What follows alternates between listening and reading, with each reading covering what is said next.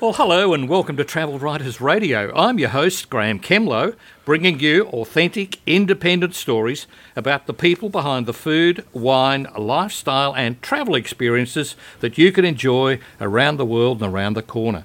There are no influencers here, just storytellers, journalists, members of Palette, the Professional Association of Lifestyle and Travel Writers. We're here on J Air Wednesdays from 5pm to 7pm and as usual, my co host tonight is Rita Erlich. Hi, Rita. Hi, Graeme. Hello, listeners. Thanks for joining us. Rita, there's an interesting development down in the Docklands. You know that's had a sort of a checkered history. Yes. Well, there is a $750 million twin tower project in Melbourne's Docklands by Walker Corporation. It's now one step closer following a recommendation to the Planning Minister here in Victoria. The project's been controversial because it includes the historic number two goods shed. Now, originally this is a 385 metre long shed, a railway shed, and it was listed as the largest in Australia. It was built in 1889. Now, Walker has got Collins Square in this area, which is described as the New York end of Collins Street. Looks like the whole city's been divided into the streets of Manhattan. Uh, or Paris, Rita. But um, mm-hmm. effectively, this is a city block adjacent to the Southern Cross Travel and Marvel Stadium, if you know that, and it's behind the Age Building there off Spencer Street.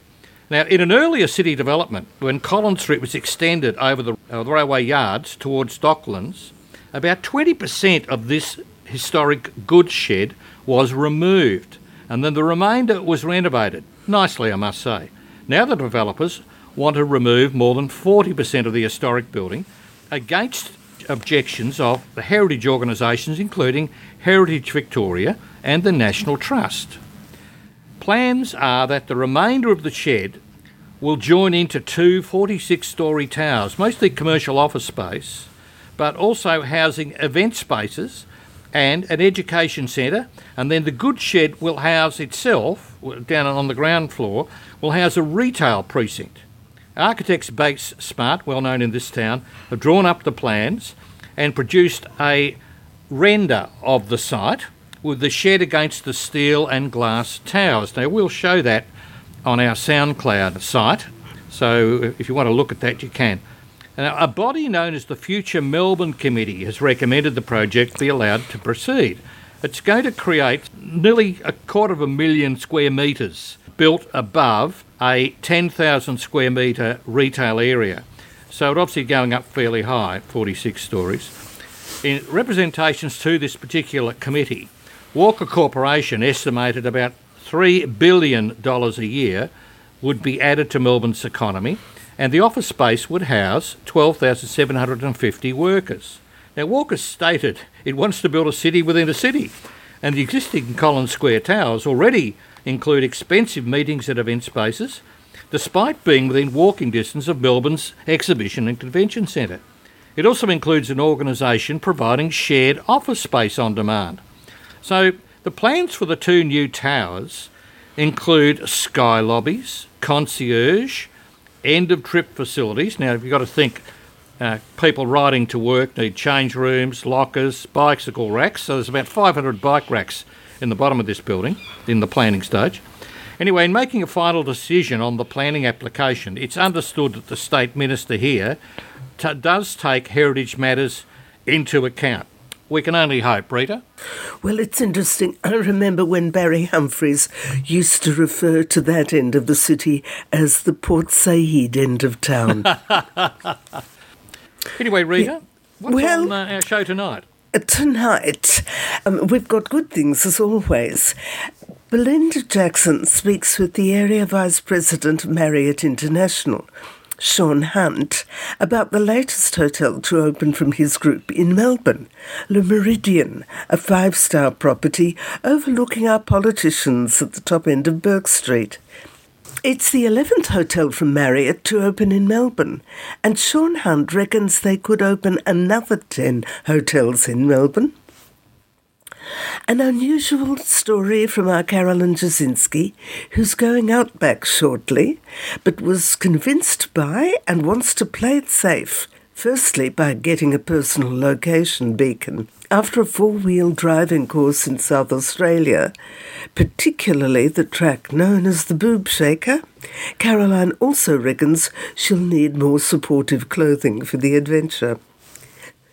You speak with our Bali correspondent, Suzanne Hart, and it seems Vladimir Putin is not the only Russian on the outer, as Balinese authorities, disturbed by the poor behaviour of some foreigners, deport some Russians.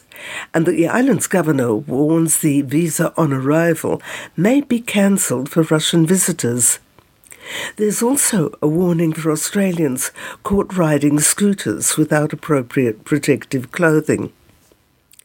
Sydney reporter Helen Hayes wondered, as we did, what's the difference between Hollywood and West Hollywood, apart from a few degrees on the compass? Well, as Helen discovered, West Hollywood is between the studios, the industry of Hollywood, and the walled mansions of Beverly Hills. And this is apparently the place to stay because it's the centre of Los Angeles and you don't need a rental car to get around. The show that precedes on J Air is hosted by David Schulberg, and David and his wife are in a difficult bind and could be potentially stranded in Dubai by a cruise line. They bought a 20 day cruise with MSC Cruises, but now find MSC is insisting on a supervised PCR test for COVID. Should either of them fail, they won't be allowed to board their cruise, which starts in Dubai, and that's something that's not covered by COVID insurance. This is a different rule from other cruise lines that will accept a rat test. Some cruise lines, as Caroline Jasinski explained last week, will accept a time dated photo of a rat test David explains the situation to Graeme in a warning to cruise passengers. Yes, it's an interesting story, Rita. And further to our stories on the true cost of running a city restaurant over recent weeks, I speak with Sydney restaurateur Ross Lusted of Woodcut. This is the restaurant that opened when Crown Tower Sydney opened about 18 months ago, and it has a dress circle position on the harbour at Barangaroo. As the name suggests, it cooks using wood, ironbark to be precise, which gives a light smoky flavour to the steaks. Not the most expensive steak you can buy in Sydney. That's all coming up now on Travel Writers Radio here on J Air 88 FM in Melbourne.